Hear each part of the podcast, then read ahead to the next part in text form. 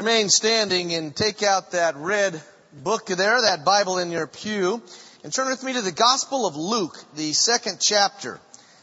If you're visiting uh, the Old Covenant, the Old Testament, they numbered that, and beginning in the New Testament, it's on page 58 in the back of your Bible, if that seems a little strange to you. And Luke, the second chapter, in verses 8 through 14. Perhaps the most famous of all the stories of all birds of all time. Luke, remember he is a Greek doctor, and he writes, he has researched all this. He of course had a chance to interview Mary living in Ephesus, and he gives the most on the birth narrative and this incredible appearing on this night. Together as God's people, let's read aloud verses 8 through 14. And as you read, listen carefully, you're reading God's Word. In that region there were shepherds living in the fields, keeping watch over their flock by night. Then an angel of the Lord stood before them, and the glory of the Lord shone around them, and they were terrified.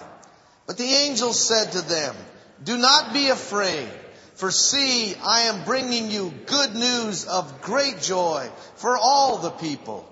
To you is born this day in the city of David a Savior, who is the Messiah, the Lord. This will be a sign for you. You will find a child wrapped in bands of cloth and lying in a manger. And suddenly there was with the angel a multitude of the heavenly host, praising God and saying, Glory to God in the highest heaven, and on earth peace among those whom he favors. The ends of reading of God's holy word. Heaven and earth will pass away, but that never will. I'm curious, how many of you have not started shopping yet? Yay! Gentlemen, I'll be taking an expedition out on the 24th if you want to go with me, so. You know, it's remarkable that this story that we know so well, and we've been doing a series of looking at the characters that make up Christmas and the character qualities. Last week we looked at Joseph, uh, this young man. He might have been 19 or 20. Uh, he had no idea what was going on, but in Hebrew he was Sadiq righteous. He did what was right even when he didn't understand. Well, this morning I'm going to take a look at some people that we all know about, but really in their lives, the shepherds. And what was in the world was going on their head that first night? Well, our drama team has a little insight maybe to what the first shepherds were thinking.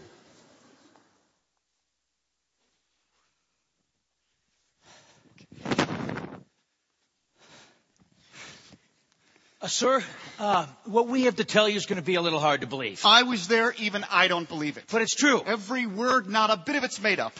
We were tending our flock by night. Which is basically what we do. I mean, that and tend our flock by day. so I guess you could say day or night as shepherds, we are very tender.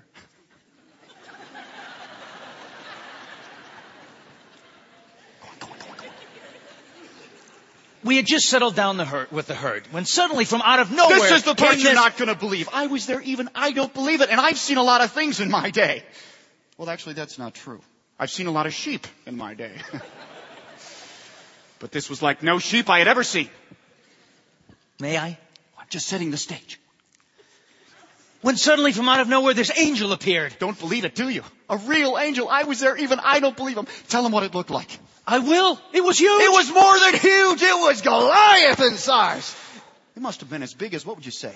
Ten sheep? Ten sheep. Stacked on top of one another. Which you can't do because they won't stand for it, all the wiggling about. And I thought we agreed I was going to tell the story. you are, and you're telling it beautifully. I'm merely embellishing. At. Tell him about the floating.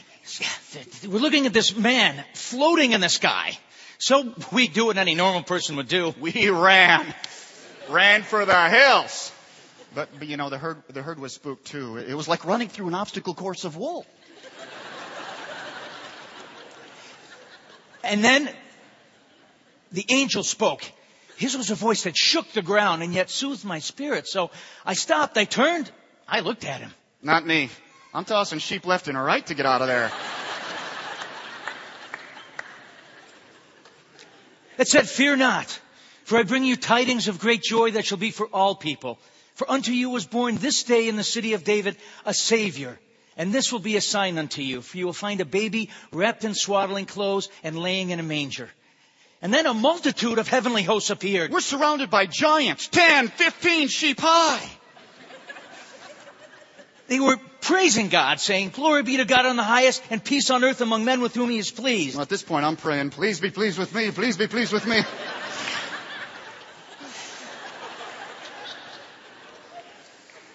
And just as soon as they appeared, they were gone. So, you know, we thought about it and, And we ran. We must have ran all the way to Bethlehem. it was there that we found Mary, Joseph, and the baby in the manger, just as the angels had said. You have any idea how many mangers there are in Bethlehem? I, I don't know the exact number, but it's more than you can shake a sheep at. We told them everything we had seen and heard about their child. And they were very sweet. But still, they were a lot like, yeah, tell us something we don't know. I mean, this was the Christ child. we fell on our face before him. The Savior of the world was right before us. We saw the face of God. Who, in case you're interested, is very cute. He's got these cute little cheeks, you just want to squeeze them, you know.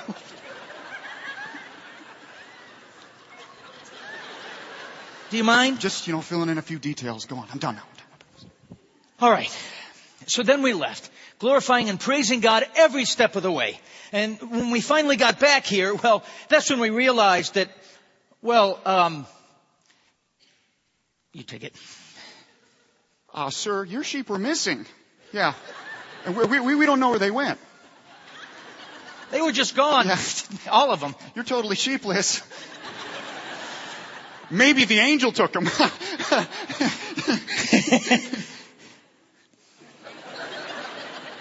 I told you you wouldn't believe it.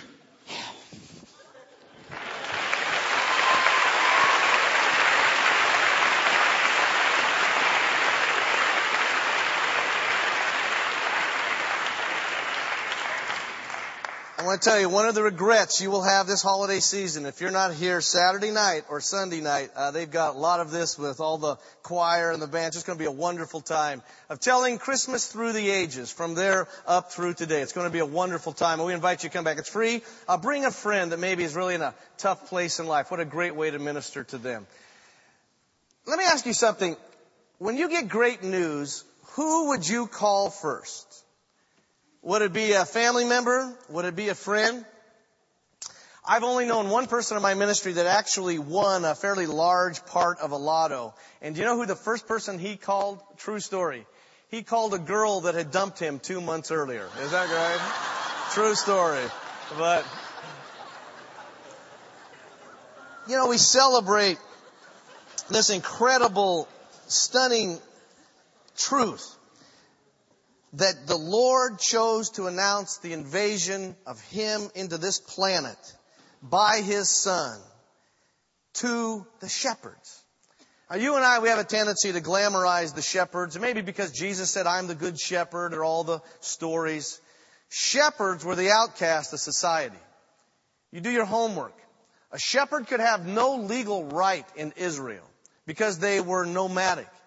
If you were a shepherd, you could not just walk into the temple without an elaborate purification process. And these are the children of Abraham, Isaac, and Jacob who loved God, but they were unclean in their life. And yet when God tells his plan of all plans, he doesn't tell the kings, and he doesn't tell the educated, and he doesn't tell the wealthy and the successful. He tells these down and out men freezing in the night. Why does God do that? Because God's ways are not our ways. His ways are above ours, he says, as the heavens are above the earth. And it is from this incredible truth, the character quality, I think as we study this morning, that we so need about the shepherds, was their teachableness. We use the word humbleness. They're willing because the two greatest truths that you will ever have in your life, and remember this for the next 80 years. God has done the revealing. You and I must do the responding. God has revealed who He is. We are not in the dark about life. Sometimes in the midst of the pain in this fallen world, sometimes we say, Lord, where are you? But God has stepped out of the darkness in the birth of His Son and shown us who He is. And yet, it does us no good if we don't respond. The shepherds, when they heard, as they said, took off running. I don't know if they were throwing sheep right or left or not, but they responded. And that's why their lives were changed. Just because you and I are exposed to something does not mean we experience it. I know people that are exposed to unbelievable beauty all the time and just pass right by it. You can be exposed to all the health food in the world, and if you don't take it, it does you no good. I walk by many salad bars on the way to order my onion rings all the time, I tell you. Doesn't help me at all. And this morning, just because you're exposed to this great story and this unbelievable complete forgiveness of God, if you and I don't respond, it does us no good. But if we do, it'll change your life forever. Let's turn back and take a look at this. Turn with me back to the Gospel of Luke into this second chapter on page 58. Luke is a great storyteller. I personally think Luke was probably, he's the only Gentile to write any of Scripture. I think he may have been a proselyte Jew. We don't know that. We know he's the beloved physician who travels with the Apostle Paul is why he knows so much of the story and he interviews the apostles who were alive. He also tells the most about the birth narrative as a doctor because this is not a normal birth. And here in the eighth chapter, eighth uh, verse, excuse me, the second chapter. In that region there were shepherds living in the fields keeping watch over their flock by night. An angel of the Lord stood before them and the glory of the Lord shone around and they were terrified. And then the angel of the Lord says, do not be afraid, for see, I bring you good news, and the word is megalagras, great mega joy for all the people. To you is born this day in the city of David a Savior. A Savior. What I love is that the angels connect the dots for them. And the reason why the angels do that, God reveals Himself. Not all the time in the way we want, but you know what I'm talking about in your life and mine but he reveals himself to those that want to hear. Sometimes the most obvious things we miss. Sherlock Holmes took Watson out camping to teach Watson about observing the forest, and they were sleeping at night, and about midnight, Sherlock woke up Watson and said, Watson, wake up, what do you see? And Watson said, I see the stars. And Sherlock says, what does that mean to you? And Watson said, well, Sherlock, it means that there's a great galaxy out there and I, I see that we're so small, but there's so much beauty in there. There must be an order and a hand behind it all. And he said, Sherlock, what does it mean to you? And he said, Watson, you ninny, it means someone has stolen our tent. Sometimes the most obvious things we completely miss. And sometimes, I know some of you will get that on the way home, I can tell with that, uh, that God has done things and right over our head all the time. But God has revealed Himself. Do you know the reason that I think that God has a right to say that none of us will stand before Him with any excuse is He has revealed Himself. Paul says in Romans, God has revealed Himself through the physical creation. If any of you are good scientists, you know, even cosmologists, that science does not tell you there is no God. All the facts we know of biology and physics tells you nothing chins itself above itself. There's some reason behind it. And all of science will tell you that there was an original cause. Now you can choose to believe in mechanistic evolution, that it just happened on its own. I don't have enough faith for that, because the numbers don't match. We know there is a creator. Another thing we know is that God has revealed who Jesus is. Jesus, when He was born and lived in this world, and you don't have to believe in Christ this morning. God has given us the dignity of freedom. But you've got to explain something. He fulfilled hundreds of prophecies in His life that He could not control. And we know from historical control that it happened. Someone has calculated if you covered the state of Texas with silver dollars 11 inches high and you flew over and if there was one silver dollar you randomly stopped and pulled it up, there's greater odds you'll do that than to arrange what happened in Christ's life. So you can choose not to believe that Christ is who he says to be. But it's not working with the numbers. God has revealed himself. And for any of us who have Hindu and Buddhist and Muslim friends. They might be fine people, I want to tell you, but they follow teachings of a religion that are not falsifiable. They're not from history. They're theories and theologies. This book is born out of hardcore facts. God raised up a man from Abraham. And he made a family and they went down into Egypt and there was the Exodus event. He raised up kings and he chastened and he called them and it came down to a little Jewish girl at her prayers by the name of Mary. And this child was born into this world in this way that no one could have expected and he lived a perfect life. And he went to a cross and he cruelly died for each of us and he was resurrected and seen by eyewitnesses. You'll die for something you think is true. None of us in here will die for something we know is a lie. And these boys said they were hiding for their life and they went to brutal deaths because they saw him alive and passed it along and here we are today. God has revealed himself. I want to tell you if Jesus is not alive, Paul said that we are to be pitied above all men. If there's the bones of Jesus of Nazareth somewhere over in Palestine, you're looking at one of the biggest suckers of all time. But if he's alive, this is the missing piece of the puzzle that everything else makes sense. Like I said, you know the sun is out not because you look at it, but you see everything else in light of it. And this is the story behind every, all of you great screenwriters out there, all the stories of heroes and villains and contests, it's just bubbling up from this story. This is the story of the universe underneath. God has revealed himself. But what I love about and I love this in verse 11. But the angel said to them, the first thing an angel always says when they break into this time space continuum, it's alright, it's alright. Don't be afraid. Now we know that times there were angels in scripture that lived among us in a lower, uh, obviously manifestation that you couldn't understand. But an angel in their natural state, if one appeared right here, right now, we'd all be on the floor sucking tile right now. And this angel appears and says, do not be afraid. I bring you great news. Then you can't even shut the mouths of the choirs of heaven. I don't know if they prepared for this or if they just started singing. And the shepherds, these humble outcast men, said, whoa!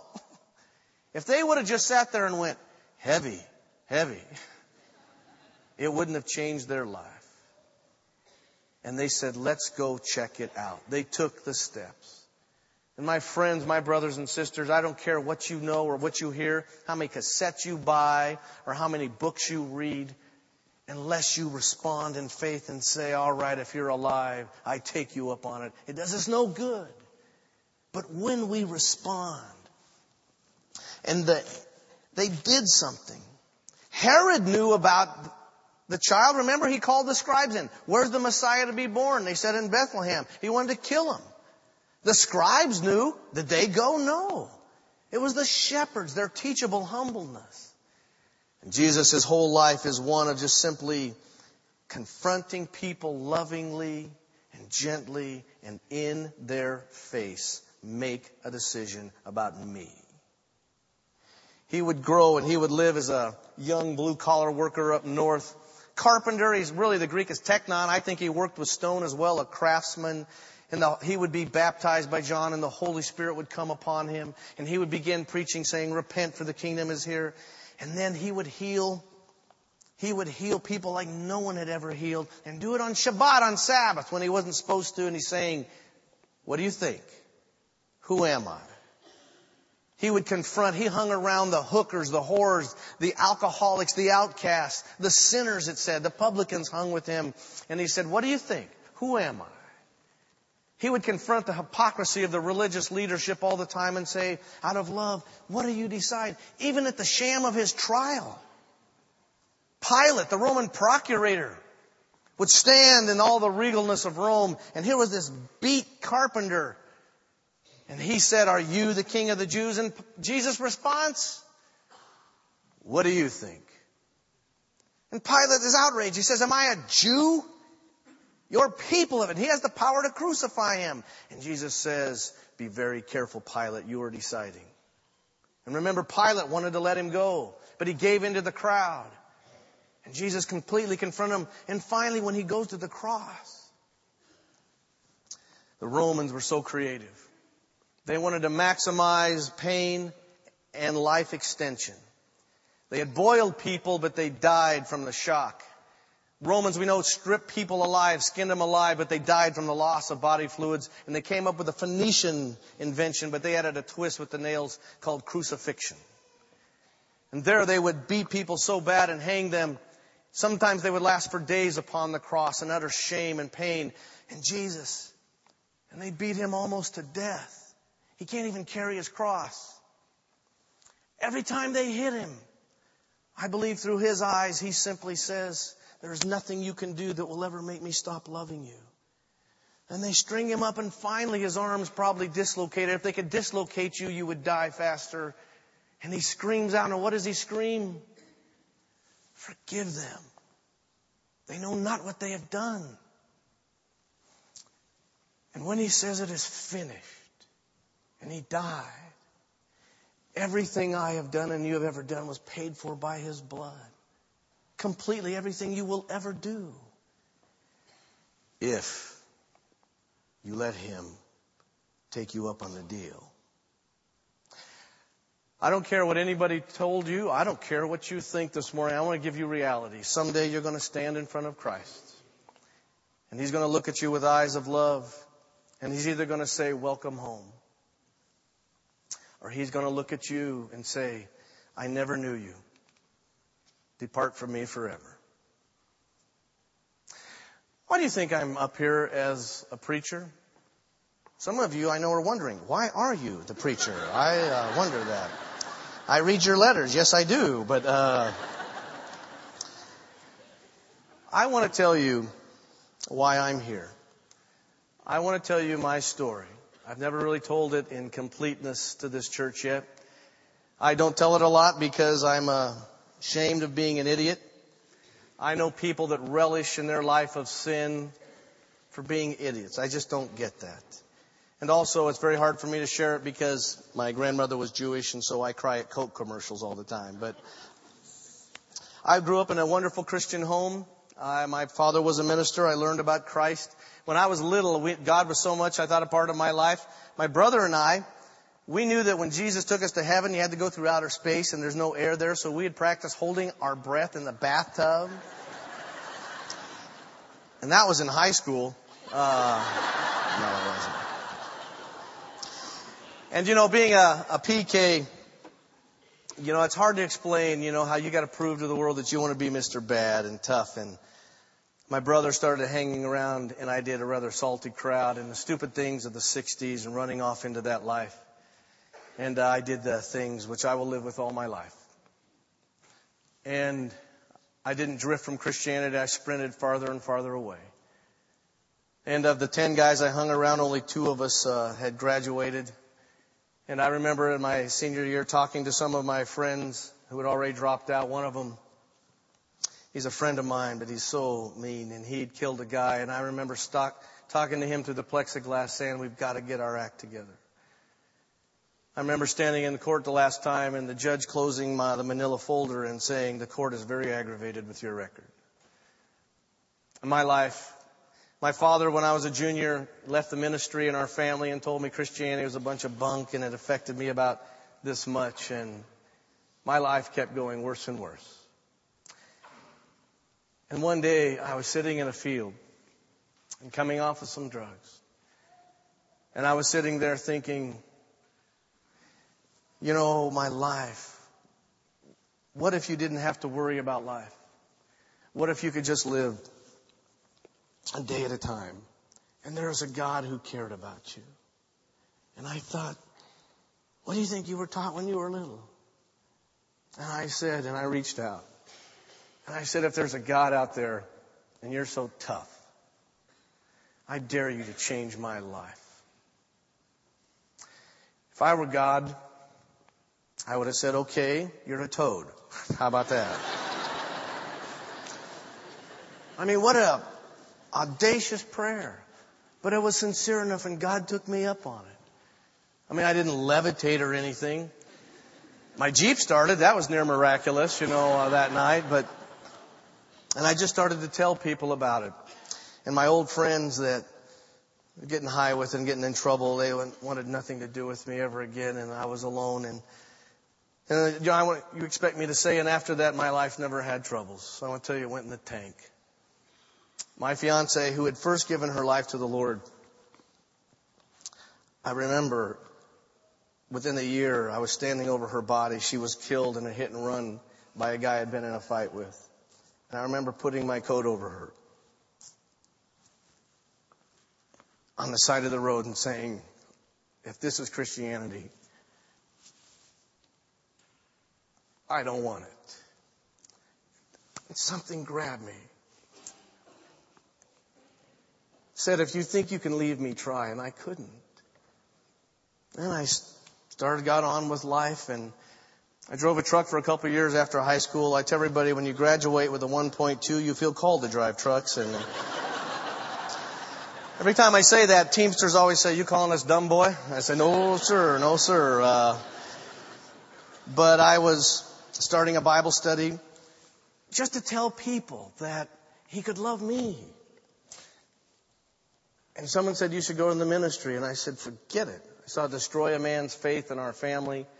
But I kept hungering more and more. And they said, you should try. And I said, well, what's it take? They said, it only takes eight years of school. And I said, well, I barely did 12 and six of them had recess, you know. Uh, but God, uh, called and, uh, by His grace, I was able to keep up an average enough to get scholarships to pay and to put myself through. And and I went in, I met up at college, the love of my life, Carolyn, and God has so blessed me with a woman and three of the greatest kids on earth. And I tell you, I never need to sell Jesus.